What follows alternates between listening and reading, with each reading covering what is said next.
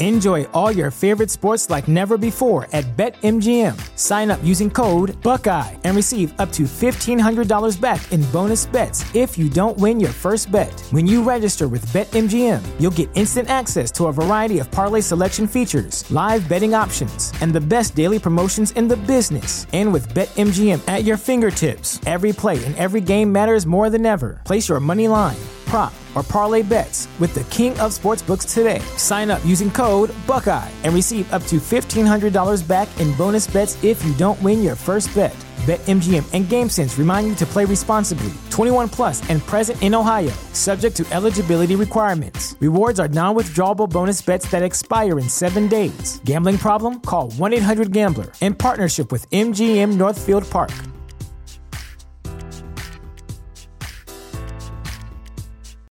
This is the story of the one. As a maintenance engineer, he hears things differently. To the untrained ear, everything on his shop floor might sound fine, but he can hear gears grinding or a belt slipping. So he steps in to fix the problem at hand before it gets out of hand. And he knows Granger's got the right product he needs to get the job done, which is music to his ears. Call, clickgranger.com, or just stop by. Granger, for the ones who get it done.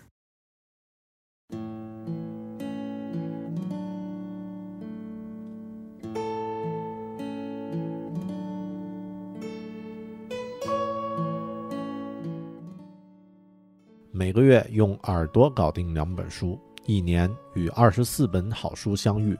大狗熊陪你轻松阅读。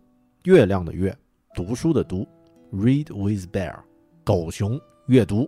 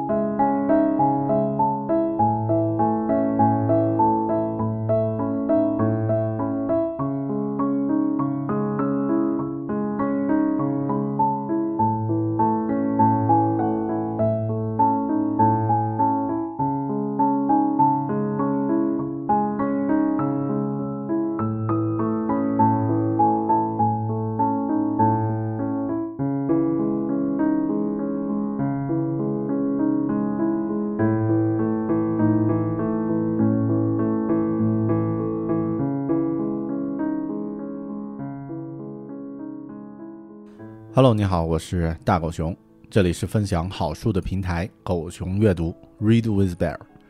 最近因为一个胖子的一句话呢，网络上多了一句流行语，这句话是：生活不只是眼前的苟且，还有诗和远方。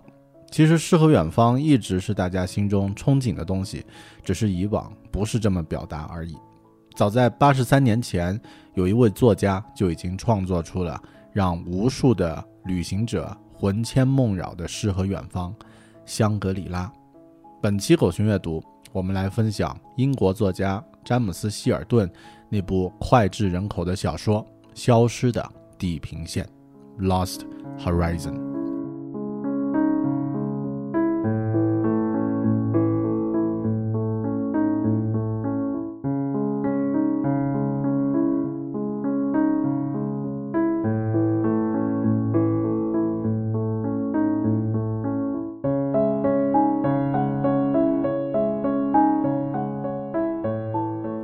是一部小说，我们先来讲讲这部小说的故事吧。故事的讲述者呢，我是一个英国人，在柏林吃饭的时候呢，遇到了自己的两位老同学，作家卢瑟福和外交秘书怀兰。晚饭后，大家一起喝酒抽烟，追忆往事，并聊起了三个人共同的朋友，也是这部小说的主角康威。康威是住巴什库尔。也是小说中一处虚构的印度的城市，这个地方的英国领事，他在当地的一场骚乱之后呢，离奇的失踪了。但作家卢瑟福说，在康威失踪很久之后，他在重中国重庆的一家医院找到了已经失忆的康威。在恢复了记忆之后，康威告诉了卢瑟福他的故事，而且不告而别。卢瑟福写下了康威的故事，并把手稿给了我。故事从此开始。一九三三年，巴斯库尔这个位于印度的城市呢发生了暴乱，领事英国领事康威、副领事马里森、美国商人巴纳德，还有女传教士布林克罗小姐呢，四个人乘坐一架小型飞机撤离这座城市，打算飞往巴基斯坦的白沙瓦。在飞行的过程中呢，他们发现飞机离开了原定的航线，沿着喜马拉雅山脉呢飞行，而飞行员也不是原来他们认识的人，而是一个带着武器的亚洲人。也就是说，飞机和他们四个人都被劫持了。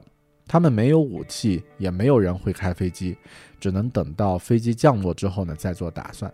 到了夜晚，飞机因为故障迫降在了荒无人烟的雪原上。飞行员受了重伤，四位乘客呢却安然无恙。第二天清晨，飞行员在临死时断断续续地说：“这里是中国藏区，附近有一座叫香格里拉的喇嘛寺，他们只有到那里呢才能找到食宿。求生的欲望使他们艰难地向香格里拉跋涉。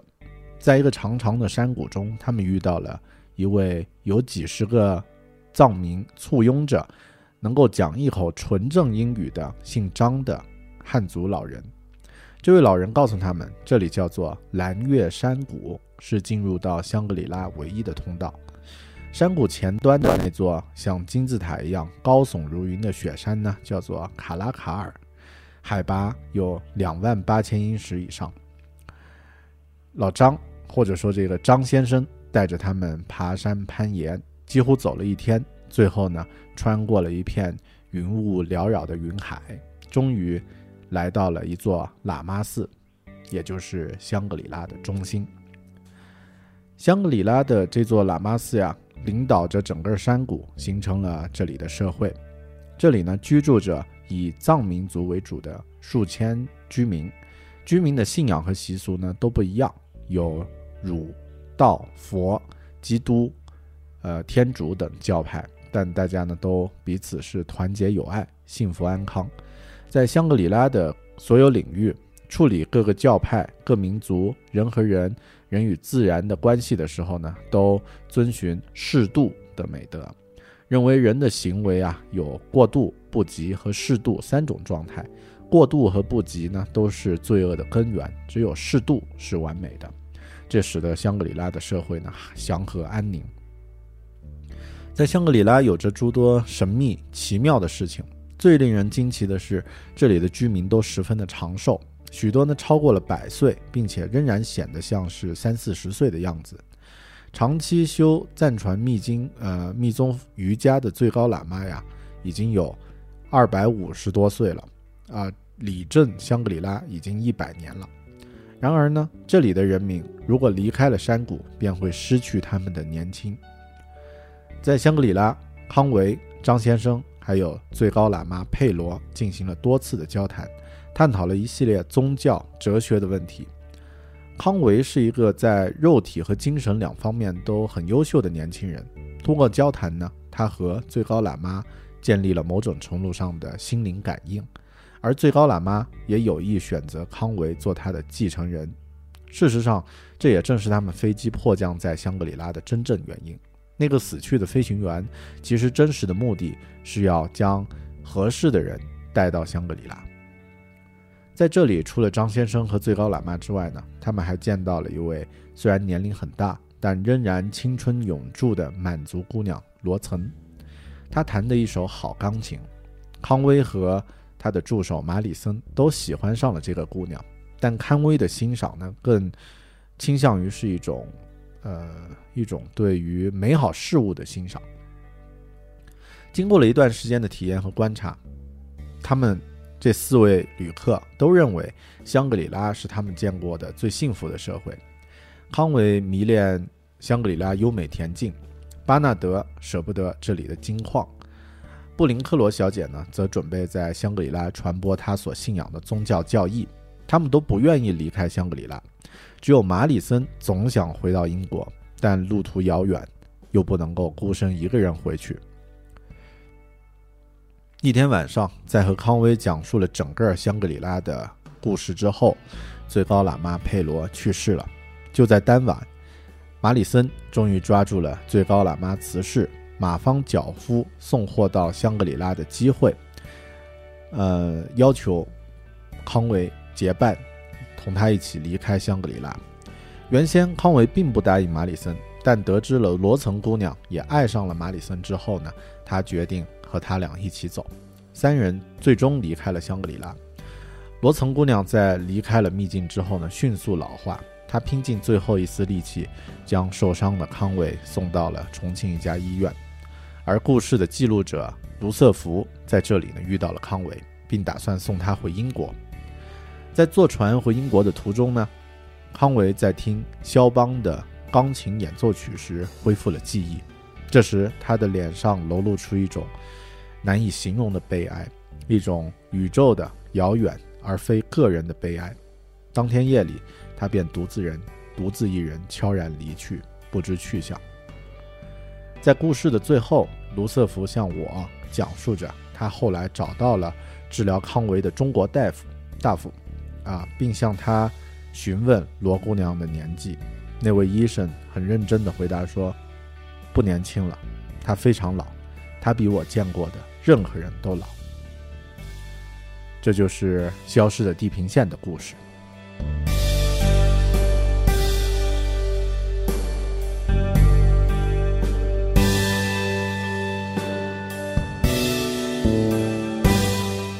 读完《消失的地平线》这本书之后呢，很多人中国人都会说：“哦，我们近代的陶渊明一千多年前就写过《桃花源记》，讲的是一样的故事嘛。”都是在一个与世隔绝的地方，有一个人间天堂，与世无争。我在豆瓣上看大家在《消失的地平线》下面的留言，有的人说希尔顿写了一整本书的故事，陶渊明一篇短短的《桃花源记》就概括了。但真的是这样吗？《桃花源记》时间上的确比《消失的地平线》早了很多，但两者在说的是同样的故事吗？桃花源和香格里拉是一样的地方吗？比较幸运的是，《桃花源记》连上标点符号只有四百零五个字，所以我们不妨先来看一下桃花源的故事，看看这两个故事描写的是不是一样的梦想。《桃花源记》：晋太原中，武陵人捕鱼为业，缘溪行，望路之远近，忽逢桃花林，夹岸数百步，中无杂树，芳草鲜美。落英缤纷，渔人甚异之，复前行，欲穷其林，临近水源，便得一山，山有小口，仿佛若有光，便舍船从口入。东晋太元年间呢，武陵郡有个以打鱼为生的人。有一天，他沿着溪水划船，忘了已经走了多少路，忽然遇到一片桃花林。紧靠着两岸生长，有几百步长，其中没有其他树，青草鲜嫩美丽，落花繁多。渔夫感到很惊喜，继续往前走，想走到林子的尽头。这一段是探探险的历程。一个渔夫发现桃花源的过程是在一座山的峡谷里有一个小口，而香格里拉呢，则是在一个叫做蓝月峡谷的地方。这样看，两个地方在地理上还比较像。初极狭，才通人，复行数十步，豁然开朗。土地平旷，屋舍俨然，有良田、美池、桑竹之属，阡陌交通，鸡犬相闻。其中往来众坐，男女衣着，悉如外人，黄发垂髫，并怡然自乐。桃花源的尽头，在溪水发源的地方，便出现了一座山。山上有小口，隐隐的，好像有点亮。渔夫于是离开船，从洞口进去。起初很狭窄，仅容一个人通过。又走了几十步，突然变得开阔明亮。这里土地平坦宽阔，房屋整齐，有肥沃的田地、美丽的池塘，还有桑树、竹子之类的东西。林间、田间小路呢交错相通，鸡鸣狗叫之声呢可以互相听到。在那里，人们来来往往，耕种劳作，男女的穿着打扮都像桃花源外的诗人，老人和小孩都安闲快乐。见渔人，乃大惊，问从所来。具答之，便邀还家，设酒杀鸡作食。村中闻有此人，闲来问讯。自云先情必情，先世必情时乱，率妻子宜人来此绝境，不复出焉。遂与外外人间隔。问今是何事，乃不知有汉，无论未尽。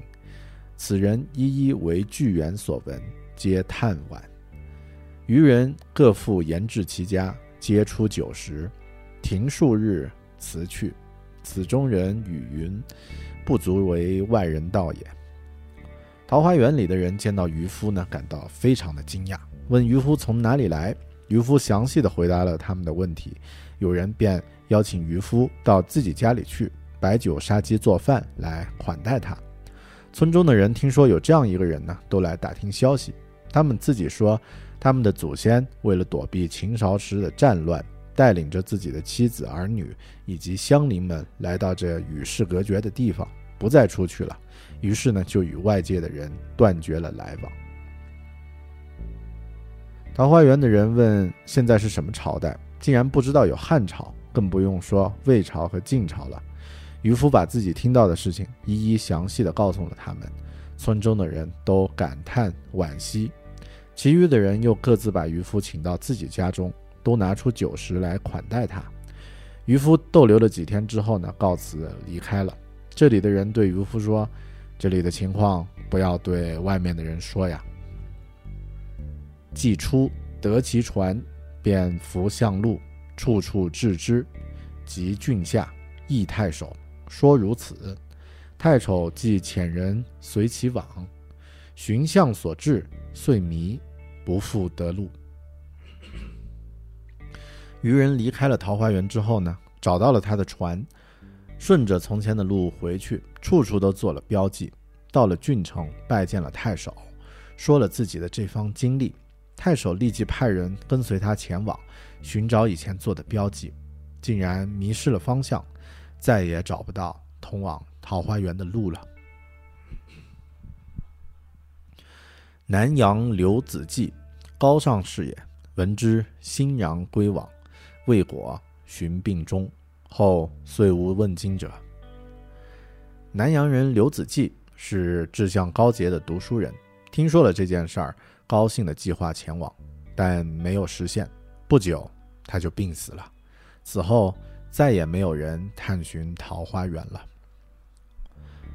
在网上的一篇名为《香格里拉知识分子的乌托邦》。的文章里面呢是这么分析的：粗看上去，消失的地平线的故事架构像极了陶渊明的《桃花源记》，像武陵人一样，主角康维也在迷途中获救，被带到了别有洞天的人间秘境，受到了贵宾般的优待，甚至一度呢乐不思蜀。香格里拉的居民呢，也像桃花源的百姓那样，过着不愁吃穿的幸福生活。康维和武陵人呢，最终也都离开了那片神秘的宝地，向外界的世人讲述了他们所见所闻。然而，当刘子骥或是康维的朋友卢瑟福根据他们的回忆前去寻觅的时候呢，传说中的世外桃源却不见了踪影。但在表面的流同呃雷同背后呀，香格里拉却有着桃花源迥然不同的文化意义。桃花源人的祖先呢，为了躲避秦氏的战乱，来到此处，因此他们完全与世隔绝，不知有汉，无论魏晋。香格里拉则依靠着山中的金矿，维持着富足的现代生活。当地人雇佣脚夫从世界各地运来生活用品。康维甚至在那里见到美国俄亥俄州出产的浴缸。山中的僧侣呢，虽不为人知，却。密切注视着外界发生的一切，康维后来才得知，他其实早就被香格里拉的大喇嘛佩罗看中了。佩罗派人将他裹挟而来，以继承其位。可以看到，香格里拉呀，不仅与世界互通有无，而且还在积极地引进人才。陶渊明没有提及桃花源人的信仰生活，只是说男女衣着悉如外人。据此推断，桃花源人可能信仰某种春秋时期的原始宗教，他们一定没有听说过汉代才传入中国的印度佛教。香格里拉人呢，则敬拜一种中西混合的宗教。大喇嘛佩罗原来是比利时的天主教徒，跟随着传教使团呢，来到了东方国家。他在香格里拉接触到藏传佛教，于是潜心修行，达到了心如止水的境界，居然在二百五十岁上无疾而终。世僧张先生呢，在日常生活中呢，更典型的代表了那种宽容平和的宗教态度。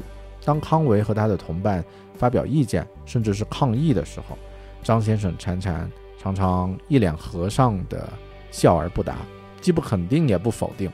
他告诉他告诉康维，香格里拉人秉承着适度节制的中庸态度，甚至连节制的程度也不那么过分。如此看来，香格里拉是基督教、天主教、佛教、入教于一炉的宗教净土。对外贸易和宗教信仰还不是香格里拉与桃花源最重要的区别，为知识分子提供精神乐土，这才是希尔顿在香格里拉的这种塑造上超越陶渊明的地方。小说中的两位传奇人物佩罗和康维都是热爱学术和艺术的西方知识分子。佩罗曾经就读于巴黎的大学，我们可以想见啊，他一定是广泛接触了18世纪末欧洲启蒙运动时期的文明成果。康维呢，则毕业于老牌的牛津大学，属于英国上流知识知识阶层的一员。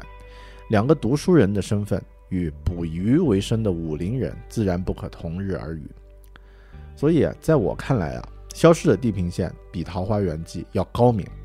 这不是因为文字内容的长短的原因，而是因为比起只是单纯无忧的去享受自然的生活而言呢，一个受过良好教育的知识分子的身份，不应该只是躲在山中自得其乐，也应该承担起保护人类文明火种的任务，不是遁世的隐居，而是救护保护宝贵的文明。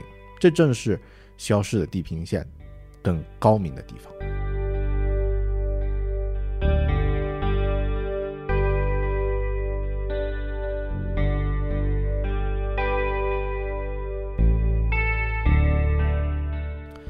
有一点是《桃花源记》和《消失的地平线》非常相似的、有共同之处的一点，两部作品呢都提到了战争。《桃花源》里的人呢是因为躲避秦时的战乱而躲到这里来的，《消失的地平线》呢成熟时间是一九三三年，那是位于两次世界大战之间，呃，全球性的经济危机爆发之后，当时的人们都经历过一战。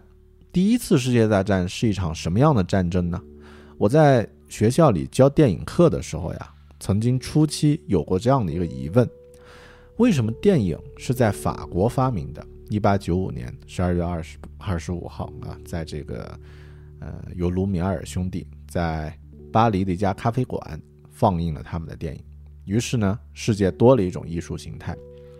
然后那个年代的电影，像梅里爱的《月球旅行记》啊，包括卢米埃尔兄弟的作品等等。都那么的有想象力，也很阳光，也很可爱啊，充满了探索欲和好奇心。但为什么过了几年，法国或者说欧洲电影就会开始搞一些奇奇怪怪的风格了？有比如像德国那种表现主义。那如果你看过像加里加里博士的小屋这部电影的话，你一定会对那种神经病一样的视觉风格呀印象深刻。而法国的电影。三十年代的电影也很夸张，甚至出现了像《一条安达鲁狗》这样的电影啊，用刮胡刀切割人的眼球的疯狂镜头在这里都会出现。每次我上课放到那个镜头，都要难受好长时间。为什么欧洲电影感觉一开始好好的，后来楼就盖歪了？答案其实就是一九一四至一九一八年的第一次世界大战。一战呀，把整个欧洲都。搭进去，让所有的国家都深陷其中，没有胜利者。在战争开始之前呢，所有人都觉得这场战呀，很很短时间就会结束战斗了。很多人呢还对战争呢有着憧憬，但真实残酷的战争结束之后，整个欧洲呢就从童年时天真的小朋友的状态，直接进入到了成熟、冷静，甚至是冷酷的中年时期。战争对于这个世界的影响实在是太大了。《消失地平线》书里的角色康维就是一个典型的经历了战争洗礼的人。在书里，他同张先生的一场对话，他这么说：“我不知道你会不会给来这儿的人分门别类。如果会的话，你可以给我贴上1914至1918这个标签。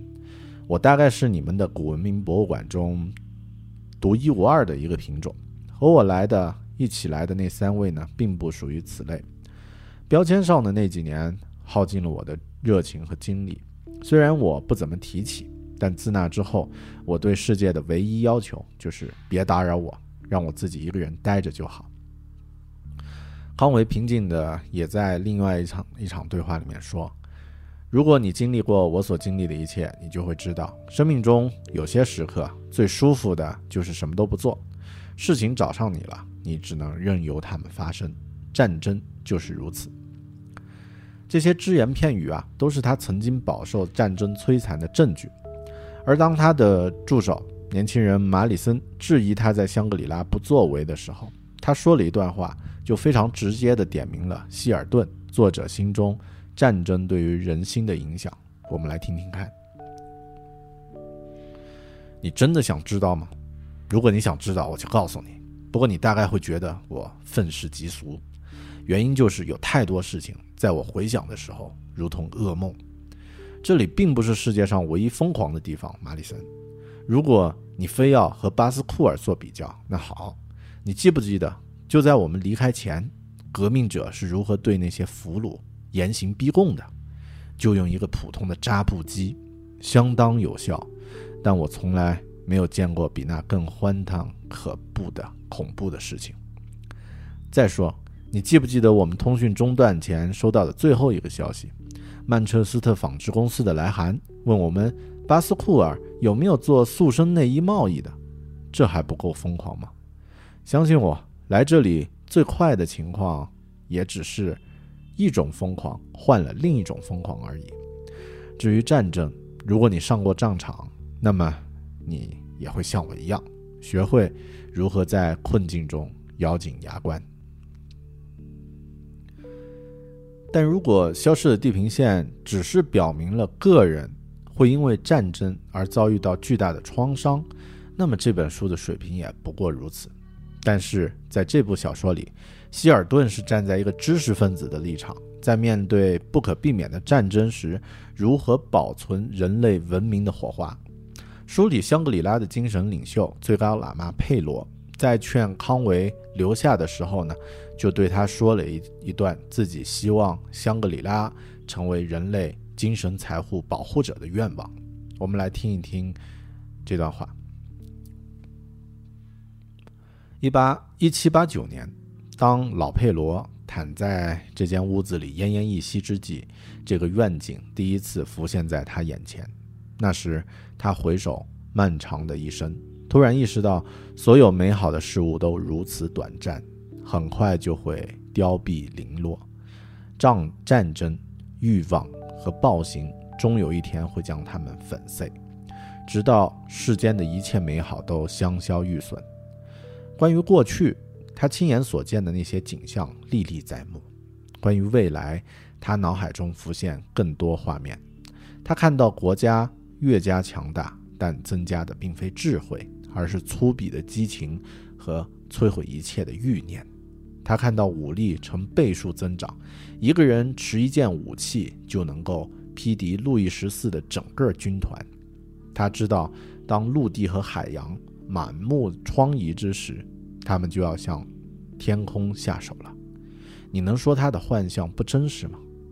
的确真实。这还不是全部，他还看到人们掌握了杀人的技术，就洋洋得意。疯狂地在全世界烧杀抢掠，所有珍贵的事物都危在旦夕。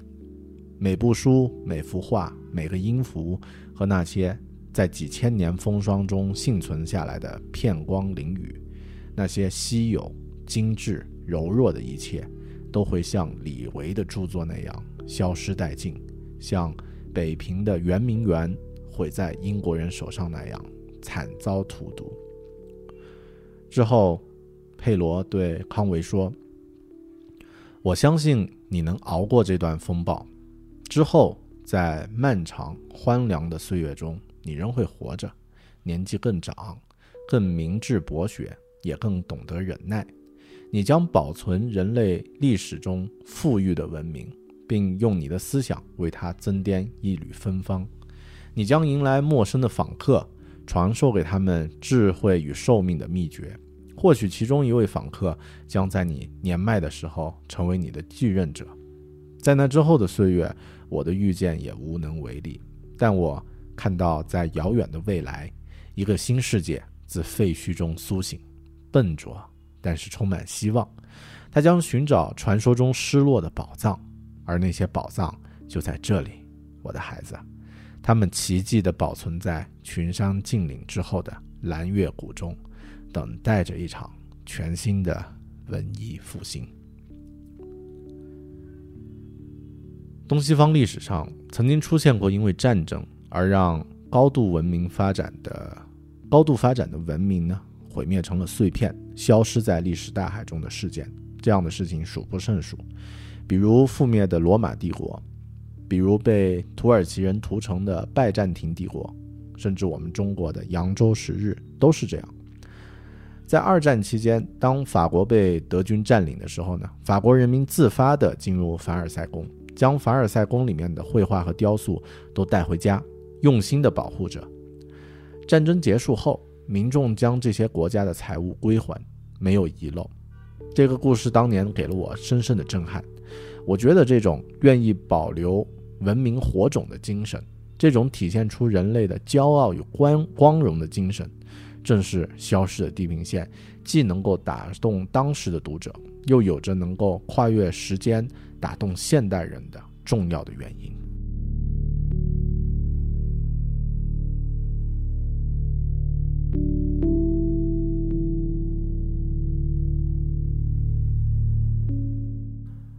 消失的地平线是一部探险故事，但它之所以能够跨越时间，至今八十三年仍然不显过时，是因为它在探险故事的外壳中包裹了一个探讨生命价值的严肃内核。书中层层揭开的谜题，以及漂浮于现实世界之上的乌托邦的构想呢，令这部作品成为世代传颂的文学经典。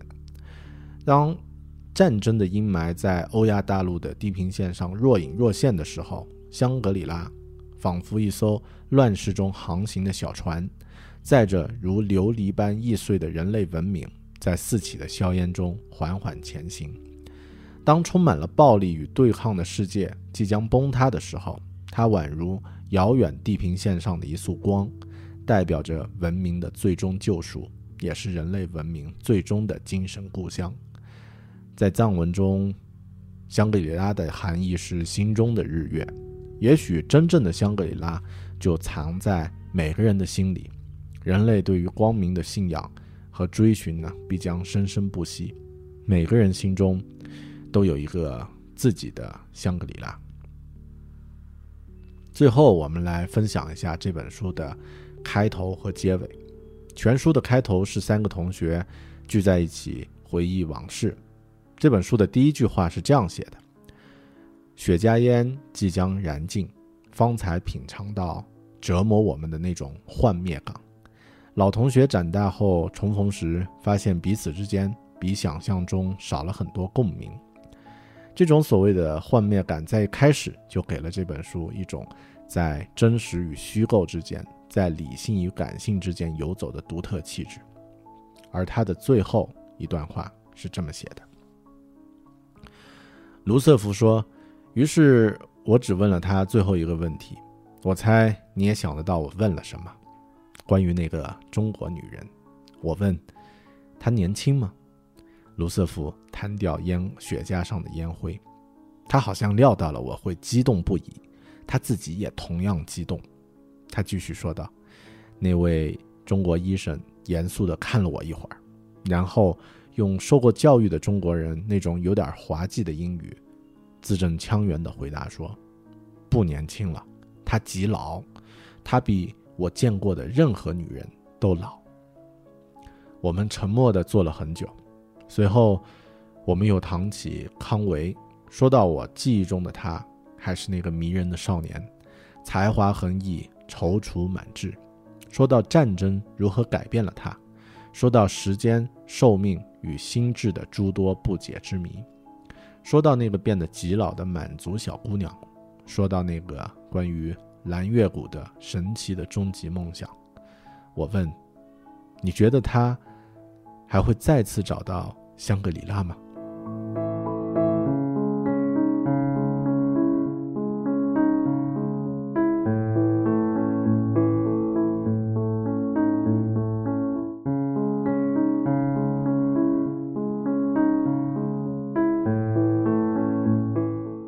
感谢你收听狗熊阅读专题节目。更多关于这本书的精彩内容呢，会在专享的会员节目里呢进行分享。如果你感兴趣，不妨考虑加入狗熊阅读会员计划，和数百位喜欢阅读的伙伴一起分享阅读的快乐，并且呢，和大狗熊一起每个月和两本好书相伴，一年遇见二十四本好书。谢谢你的收听。我们下本书里再见。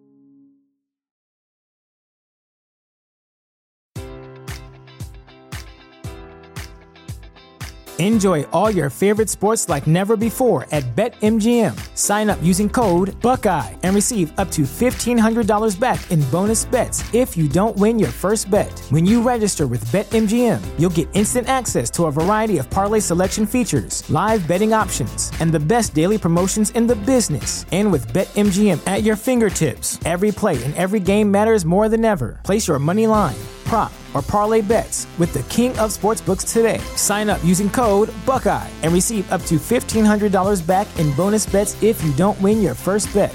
BetMGM and GameSense remind you to play responsibly. 21 plus and present in Ohio, subject to eligibility requirements. Rewards are non-withdrawable bonus bets that expire in seven days. Gambling problem? Call 1-800-GAMBLER. In partnership with MGM Northfield Park.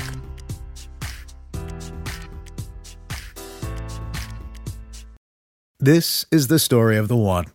As a maintenance engineer, he hears things differently. To the untrained ear, everything on his shop floor might sound fine, but he can hear gears grinding or a belt slipping. So he steps in to fix the problem at hand before it gets out of hand. And he knows Granger's got the right product he needs to get the job done, which is music to his ears. Call, clickgranger.com, or just stop by. Granger, for the ones who get it done.